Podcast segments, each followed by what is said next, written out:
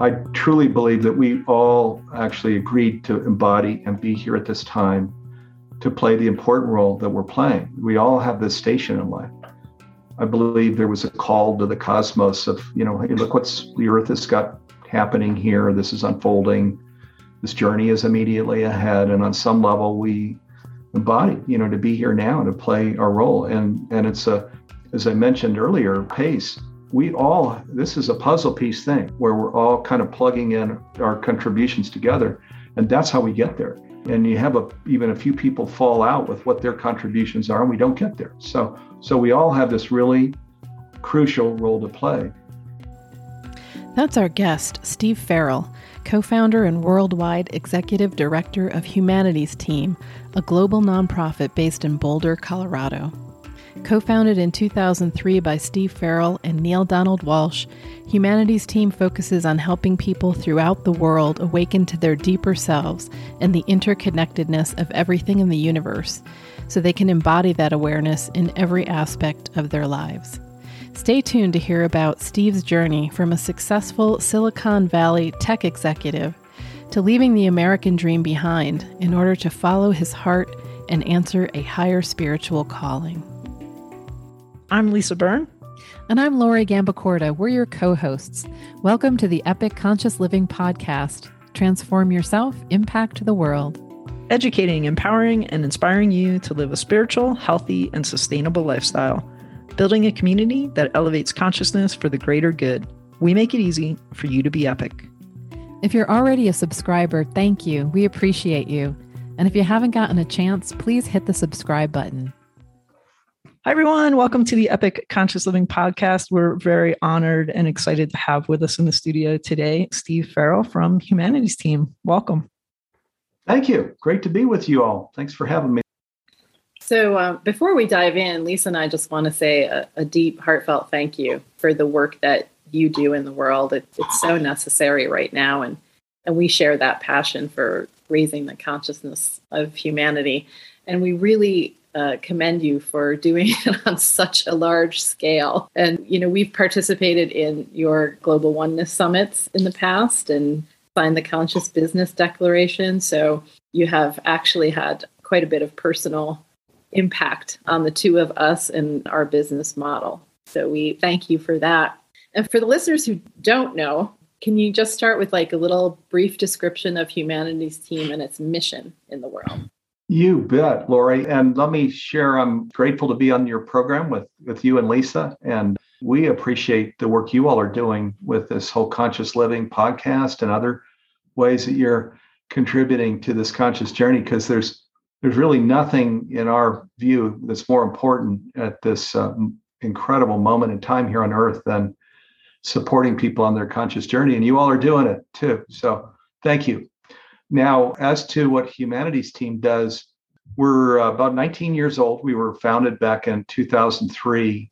Neale Donald Walsch, who was the author of Conversations with God and Myself, founded it, launched it in June of 2003 in Wilsonville, Oregon. And at the time, the way we framed the launch was that we were awakening the world to oneness, which is very much the same thing that we're doing today. In this narrative that we've created, we share that a little different. That maybe makes it a little more approachable. And we share that we're supporting people on their conscious journey and that we want to make conscious living pervasive worldwide by 2040, which is in 18 years. So that's a big lift. That's not a small lift at all. And you're talking about 2040, and we know that you have the PACE initiative, Planetary Awakening and Conscious Evolution, if you want to dive a little bit more into that. Yeah, boy, absolutely. So I would guess your listeners and viewers would agree that conscious living is that important. It's why they listen to your program, because as we look out on the world, you know, and coming out of COVID, we can see the many challenges, how vulnerable we are and connected we are all over the world. We really can feel that connection in a substantial way with these people, infections and hospitalizations and even transitions and things. But the question then becomes, so if it's a big lift and it's 18 years, how in the world do we do that? You know, or are we just reaching for the stars and our feet aren't even on the ground? So, and we really do believe we can do it. So we believe our feet are on the ground, even as we reach for the stars here, so to speak. What PACE is, PACE stands for Planetary Awakening and Conscious Evolution. So we need to, even if without that little turn of phrase, you know, we'd want to be inviting people to help us pick up the pace, you know, because when we talk about making conscious living pervasive worldwide by 2040, that's not a humanities team thing. You know, where our little nonprofit organization is going to be doing that. It's not the way it works at all. It's an invitation for all of us to come down on this level playing field, which is the earth, which is our home, and to just live consciously, you know, as the start. If we're going to make conscious living pervasive worldwide by 2040, we need to begin by just fully living consciously ourselves. And then we become, you know, in a sense, living invitations. Not that any of us are perfect or even excellent, but that people can sense there's some truth, you know, some integrity about the way that we're living our lives holistically. And, you know, with these processes, which I'm sure we'll be talking about here during the hour, where we're living consciously and where we're true prosperity, you know, not just the financial prosperity is felt, but a true prosperity is felt, which is the fruit of conscious living. So in PACE, we're inviting people, hey, join with us. You know, again, your listeners, they listen to the program because they believe in conscious living. And so now just vision into this, where we see this whole planet, the whole of the earth, a whole of humankind living consciously out in 2040, or it's pervasive. So maybe it's not ubiquitous, but it's pervasive, which means it's common, it's growing.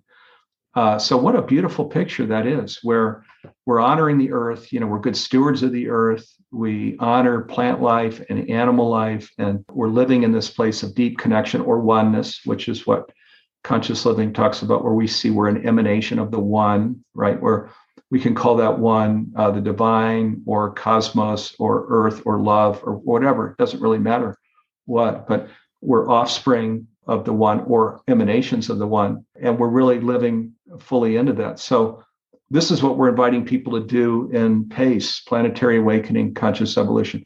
Help us pick up the pace, come into this. And let me just share as well, we were talking before we came onto the program, and I said, there's so much we're doing right now with conscious living. So let me just surface something here that we're working on, which is that it's odd, really, that in today's world, here we are in January 2022, and conscious living's been around for, you know, decades, right? One could even share millennia by some. And here we are with this challenged planet, with climate change and this inequities and now COVID and all these things. And yet, when we look at the coffee table and global conversation and global philanthropy and what it's focusing on here at this time with all these challenges, we would suggest in Humanities Team that there is no serious conversation today among global elites or huge philanthropic circles around that there's perhaps a first domino here that can actually walk us out of this whole mess that we're in. First domino, you know, where, boom, all the other dominoes fall. And that first domino is conscious living. You know, it's just right under our nose, right? You all, your podcast is about this. There are people doing this all over the world. We understand how it works. Ken Wilber coined this term flatland, where it's all about the external world, right? And we're not paying any attention to the interior world. And he says, that's a flatland. It's very mundane. The prosperity of life is not felt, right? And so isn't it interesting? Here we are, you know, in pretty much of the flatland. It's right under our nose. This practice is lived all over the world by many. And yet there's not, in our view, there's no serious conversation among global elites and philanthropic circles that, hey, let's just put some of our energy into elevating this notion of conscious living. This might be the thing. We don't, you know, Elon Musk is going to put hundreds of billions of dollars into interplanetary living, and God bless him. That's fine. No problem with that. But now, can we, if we're going to go do something like that, what do you say we put, you know, a fraction of the energy into just saying, hey, there's something we can do right here, right now on this planet that creates true prosperity and healthy living, holistic living, and that we could even in this generation create a sustainable planet and flourishing. So this is something we're working on right now is an initiative to raise the profile of conscious living so that it's on the radar, that people will take it seriously and at least engage us in discussion. And they can say then as we engage in discussion, I don't believe it, or it's not true, it won't work. That's fine. But let's at least have the discussion because this is such an important discussion. The first domino, as you're calling it, it's really about embodiment. Once somebody has an understanding that consciousness is primary and that what we're experiencing in the external world flows from consciousness, you know, not the other way around. So I think a big part of the first domino is a misidentification as only a body mind. And I think that's, you know, right. What flows from that then is, you know, we do get caught up in the external world and the circumstances of the external world and the effects that are happening in the external world, when really what's primary is our consciousness and that shift. So it's not just about conscious living in the sense that, you know, I'm going to choose to recycle. It's really about an inner transformation, because when you have an understanding that consciousness is primary, then your perspective changes, your whole outlook changes, and you can't unsee that. You can't once you've had that kind of awakening, you can't ever go back, and you start to understand the primacy of human consciousness and awareness. Yeah, well, of course, you're so correct. And It is about embodiment. You know, what good does it do? Or we're just articulations of conscious living, and it's just our voices, yak, yak, yak. It's the real embodiment of conscious living. That's the true invitation. And you know, people can push it away if they think, oh, well, then that means I need to be perfect or I need to be excellent all the time. We don't need to be thinking that way. You know, to just bring our very best to it each day, which is what we want to do anyway. You know. Just bring our very best to it each day. And it's amazing how it can just flower and prosper and be fruitful in our lives all over the place and in cultures that we're creating at work, such as at Humanities Team, et cetera. Let me say one other thing, which is, of course, this whole thing is this timeless truth, you know, this ancient truth by mystics and sacred text, et cetera. But what's important and what we believe was going to give us lift as we're looking to elevate this whole conscious living thing to broader circles is science. We just completed a program called Forbidden Science with Nassim Harriman out of San Clemente, California, and Greg Braden, who's down in New Mexico. Nassim is just on the verge of unveiling his unified field theory, what Einstein had worked on throughout his lifetime, couldn't quite get there. You know, Nassim's very humble about, well, you know, all this time has passed and there's additional tools and research, et cetera, et cetera. But he does now have a very simple and elegant set of equations that just now make sense of everything from quantum scale, the smallest objects, to cosmological objects, the largest objects in the universe, and everything in between, and what is physical and non-physical.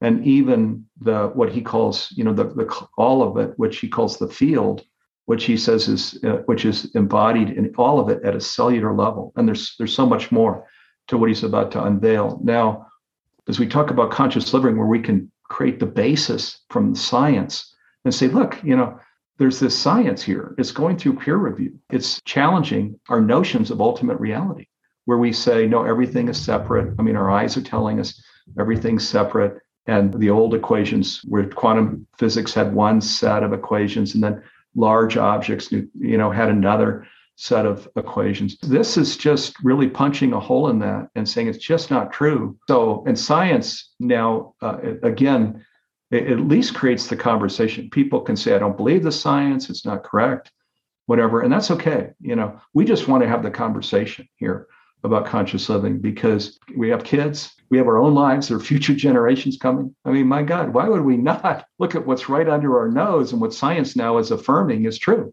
in terms of what ultimate reality really is?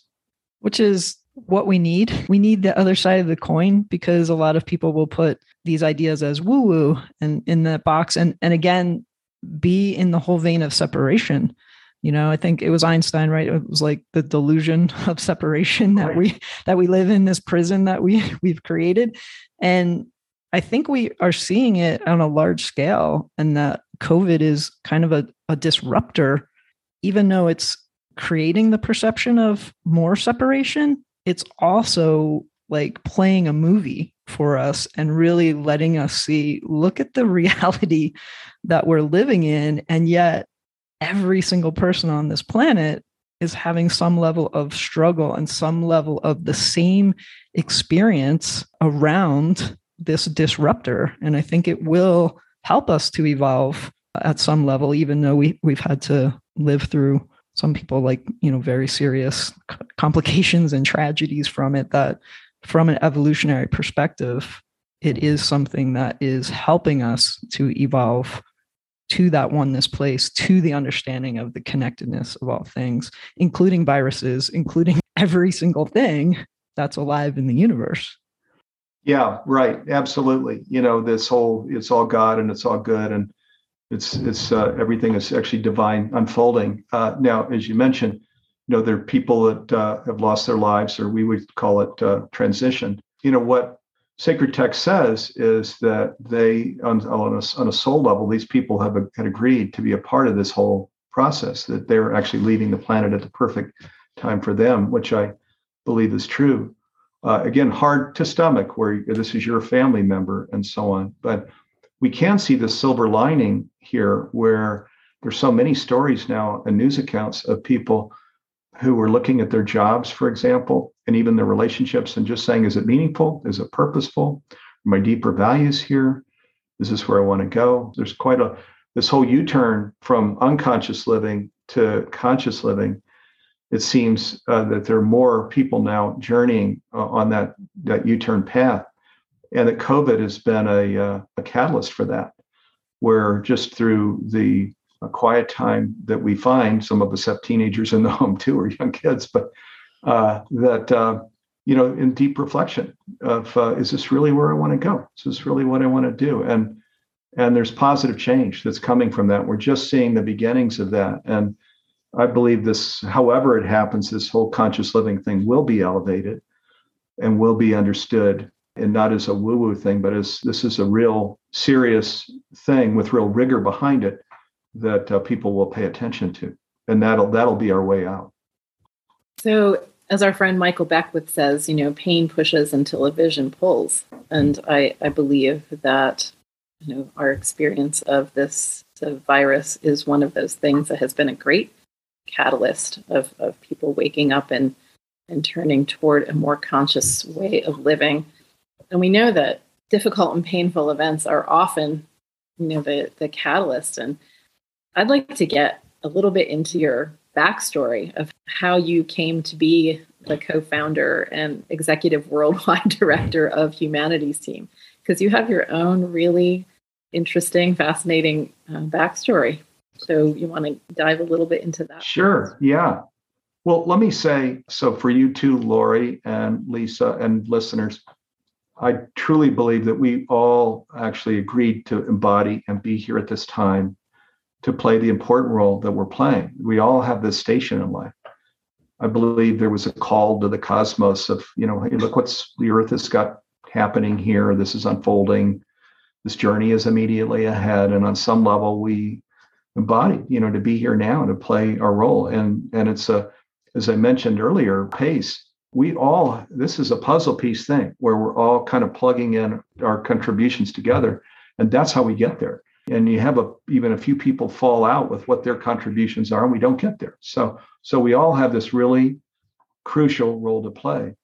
Now, as for myself, I have a book coming out. The book is called A New Universal Dream, My Journey from Silicon Valley to a Life in Service to Humanity. It'll come out toward the end of the year, which tells this whole 40-year story.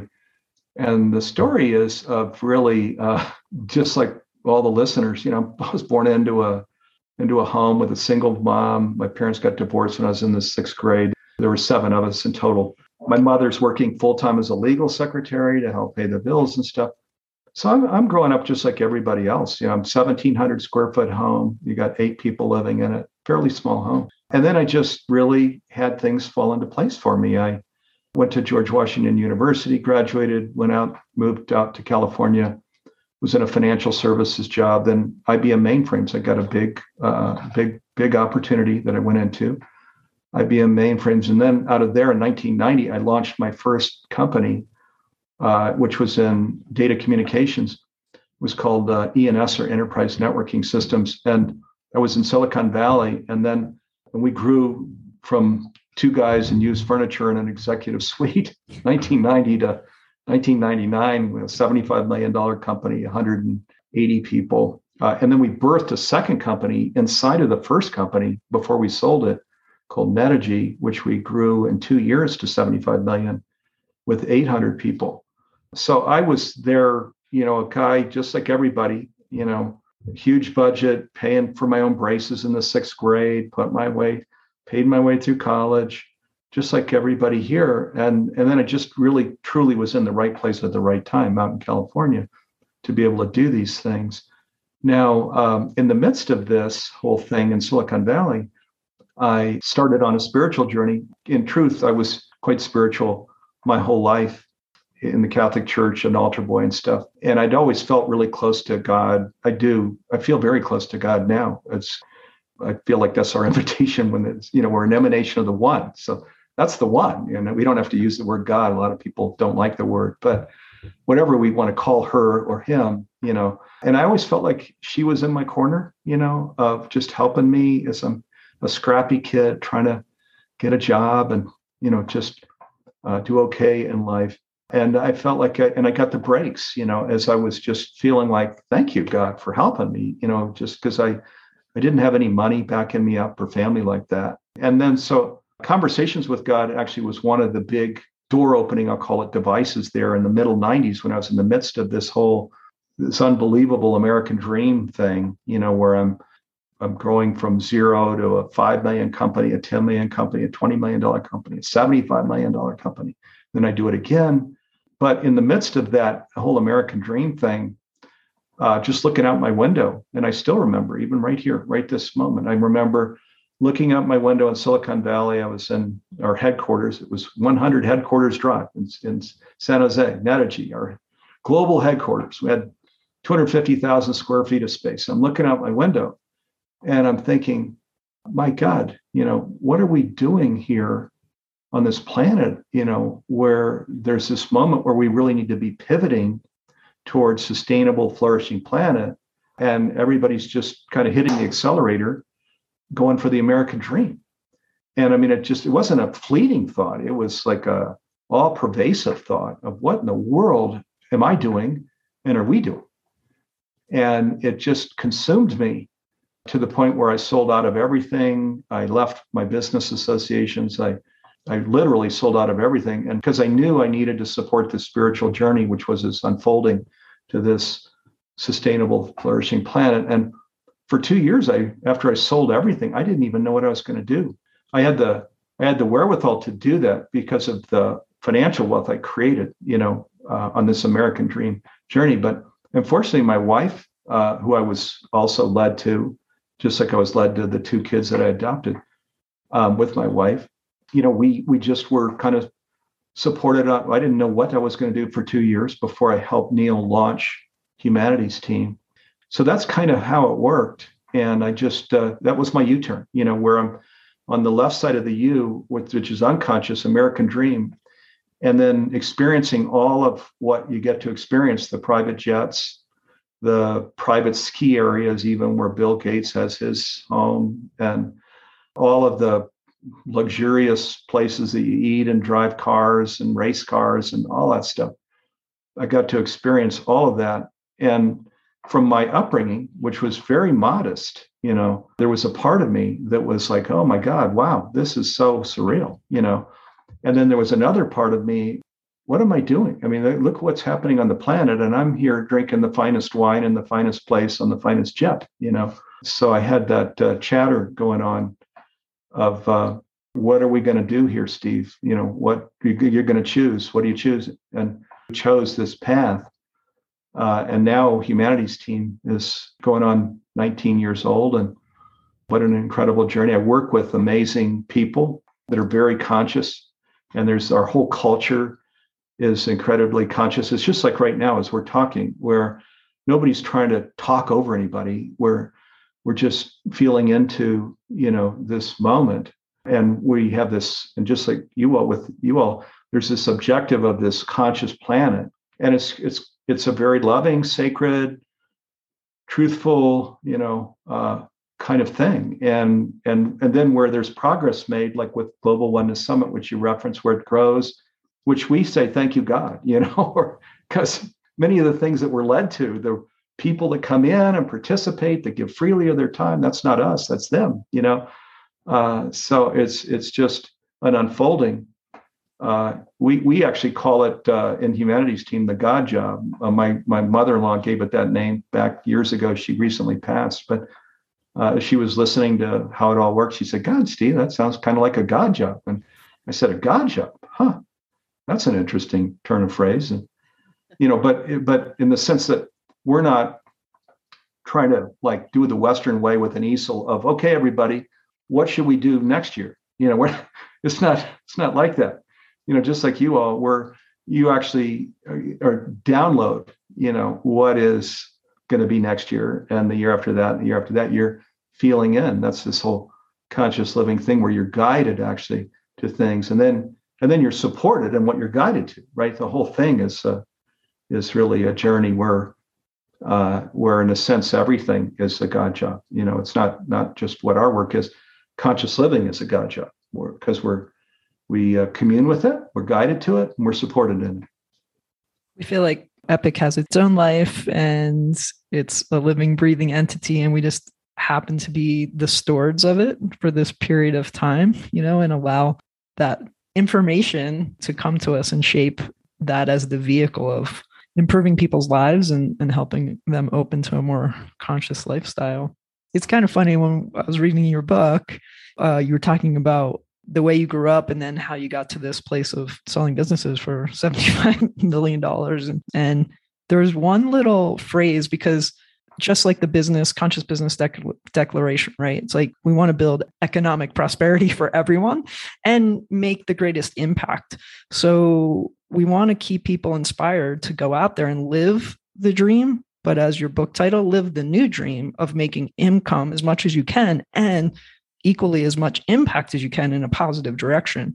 And the really funny quote that you have in your book about your dad lighting the fire under you, I want you to just share that, because I think it's so important for people to hear. If they just grab that little phrase and put it somewhere, it may help them to wake up in the world and share their gifts in some way. Yeah. Now, there were several, but I think the one you might be talking about is toothpaste. Yeah. I was in grade school and, my grades were not, you know, again, single mom, working full time, you know, so you got 7 kids. Parents have no idea what is being taught in school or homework or tests or anything. And my grades there in the early years of high school were not good. And my dad said, hey, that's fine. You know, somebody needs to put the toothpaste in the tube, Steve, you know. And I was like, whoa, I don't want to be putting toothpaste in a tube. So that was, it was a moment of inspiration. And I know he meant it that way. Yeah. To be told that you're a good candidate and that's what your life's going to be about, I think can help spark it. So that's just a little message to anybody out there who's not sure exactly what their calling is and how they can change something. Just think about, you don't want to be putting toothpaste in tubes, and that you want to elevate so that you can really be this divine vehicle for what's greater to come in your world. Absolutely. And you might also in there, Mr. Jacoby, my guidance counselor in high school, saying to me, I was asking about an intelligence test I'd taken, and he said, Steve, you're average. You know, you're just average. So what are you looking for? And I had, throughout my book, I had that IBM director saying, you know, this is how high you'll go. You won't go any higher. Or, don't worry, you know, you're doing fine in class. You're just going to, you're kind of okay. I mean, a lot of people are just okay. So I think I've enjoyed on some level being discounted like that. And maybe, you know, people can relate to that. I'd rather have people discount me and then they go, oh my gosh, I didn't really think he had that potential, than the other way around, where I'm put on some stage that I don't want to be on, you know, and now I've got some expectations I've got to meet, you know, so I did not have the latter happen at all. I think I preferred, you know, that was fine. Actually, part of this journey, and maybe part of our conscious journey, is we really can't be caring about what other people think and say, even our parents and our brothers and sisters, even in my own family today. If we're really tuned into what just their notion of what is successful and that, it's going to be very, very limiting, very limiting. So we've got to, through our own spiritual practice and just the conscious friends that we surround ourselves with, we've got to get to that place where we can just stay right on our own compass. Otherwise, we're not going to go to our destiny. Too many people that are going to be, you know, saying, what are you doing? And it's silly, you know, what you're doing. And there's so many people that have been super successful after many, many tries and iterations of things. I read a quote not that long ago that was like, failure is an event. It's not a characteristic. There's no human that's a failure. You know, there's just events that happen in people's lives. And those are just really lessons that help us to grow and learn and become the better version of ourselves. Yeah, absolutely. And right now, gosh, you know, hopefully we can all just inspire each other to our fullest potential, because when we talk about conscious living in 18 years being pervasive, I mean, we really all need to rise together to the fullness of our potential and capacities. And we all have amazing gifts. You know, we in this whole American culture, which is probably quite global, we can tend to be down on ourselves, and, you know, self-image can suffer at times, discount what capacities we have. And we don't want to be our own worst enemy here. We want to be doing just the opposite of really, again, with our spiritual practice, the things that we build into our holistic way of living, just to make sure that those really powerful, positive, that energy is flowing through us. And we're just rising to the height of who we can be each and every day. Part of the mission is really lifting other people up.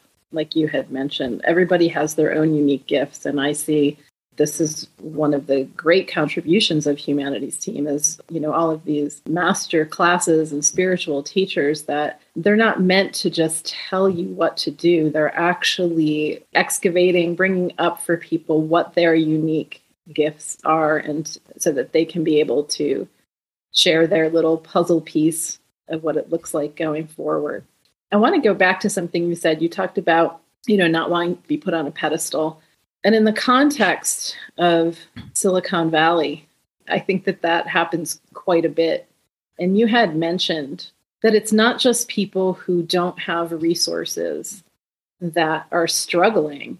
It's also people who have a great amount of material wealth, but because they're not connected to that greater source, God, whatever it is that you want to call it, that they are deeply struggling and deeply suffering, just as many people who perhaps live in poverty are suffering. Can you talk a little bit about that? Yeah, absolutely. So now, we've talked a little bit ago about Nassim Harriman's research, San Clemente, California, unified field physicist, really the leader in unified physics globally. And again, his latest research is being unveiled here very soon, I think within months. So what it says, and again, this is this whole ancient truth, timeless truth, what mystics have shared, sacred text says, it just supports it, which is that we're actually born as part of a whole system or a whole field. You know, we're in a sense, like if we look at our body, to use metaphor, where we have white blood cells and red blood cells and organs and things, we're actually born as part of a body. We're not separate or singular at all. And this is where the American dream gets us in so much trouble, where we think, well, we want to be independent and we want to, you know, climb the stair step into American dream riches and things, when our very nature, our DNA, our physics are such that we are actually part of a body. And that body is called cosmos or universe or whatever we want to call it, or God, you know, or the divine, or love, or life. That's actually how we're built. That's our structure. That's our DNA. And so where we go against that DNA and we just go down the American dream path. I'll use Mark Zuckerberg's name because he probably wouldn't mind me doing that. I don't know him. I look at him, with all the things going on at Meta, his new company name, Facebook, Instagram, WhatsApp, etc. And I just feel a lot of pain for this person, where he's got all of this immense wealth and all of these organizations, and they have not been put in alignment with humankind and the planet and the unfolding of health and well-being. It's not aligned with that. It's aligned with other purposes. And just because of the way we're designed, we're made, our DNA, our physical, mental, emotional, and spiritual body is such that I was referencing my own chatter there, where I'm on a plane of, oh my God, and what the heck am I doing? So this is part of this DNA that I know with certainty he experiences, of where he's got this chatter going on one level, is born to a dad who was a dentist, and then he's grown, and he has these billions of dollars in companies and things. I know with certainty on another level, just by Nassim Science, that he's got this other chatter with conscience of, what am I doing? How's this helping people? How's this supporting this world that's unfolding? I see people with this immense wealth, and I see pain. And so I feel compassion. I see tremendous pain, because I know that if he hopefully can awaken in his lifetime to who he really is, and then come into alignment with that, and then put his resources of Facebook and Meta, et cetera, at the service of humanity, then he'll find the true riches. The financial wealth can still be his, but the other wealth, all this fruit in life will just become his and his family's, his two daughters, his wives. So that would be my hope for him, because I think until our day of awakening comes and we really understand how we're designed, that we have everlasting life, that we have unlimited potential, that we're actually, this is one of hundreds of lives, if not thousands, and that we're going to go back at the end of our life. We all leave, right? We transition. So we're going to go back to that absolute realm. And then we go through life review. We've all, it's common what life review is. We've all heard 100 stories, right? Through other people's eyes, we experience ourselves of how we treated them. How loving were we? How kind? How truthful? How supportive? So that's the only thing that we do in the life review. There's no bank account picture, the Ferrari, the car, the vacations. None of that's in the life review. It doesn't matter. That's not why we were born into the world, right? There was only one thing that mattered. So once we really get ultimate reality, how we were designed, how life works, and then what we can do in life to take full advantage of the invitation we were given when we embodied, then the life becomes our oyster. And then we feel this incredible prosperity, but not before. So that's what I see as I look out at Silicon Valley. And I hope in my lifetime that I can have an opportunity, some of these technology places to talk. Maybe my book can become a vehicle for that. I don't know. But to just say, again, without proselytizing, but just to say, hey, can I, kind of just share a perspective, and then maybe it's a nickel and a cold cup of coffee and you want to just throw it away, and that's okay, but I'm not trying to proselytize anything. I'll just share what I think is true, and then do with it what you want. Basically, just have to look to nature, right? To see it, collaboration and cooperation in effect. And you see little kids a lot of times before they get socialized much, they're very collaborative in nature and loving. And it would be fantastic if we could bring all of that to the forefront of our consciousness in our interactions, both personally and professionally on a daily basis.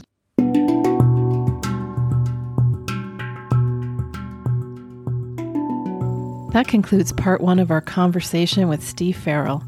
Be sure to visit humanitiesteam.org to explore their program offerings and free resources designed to support you on your conscious journey.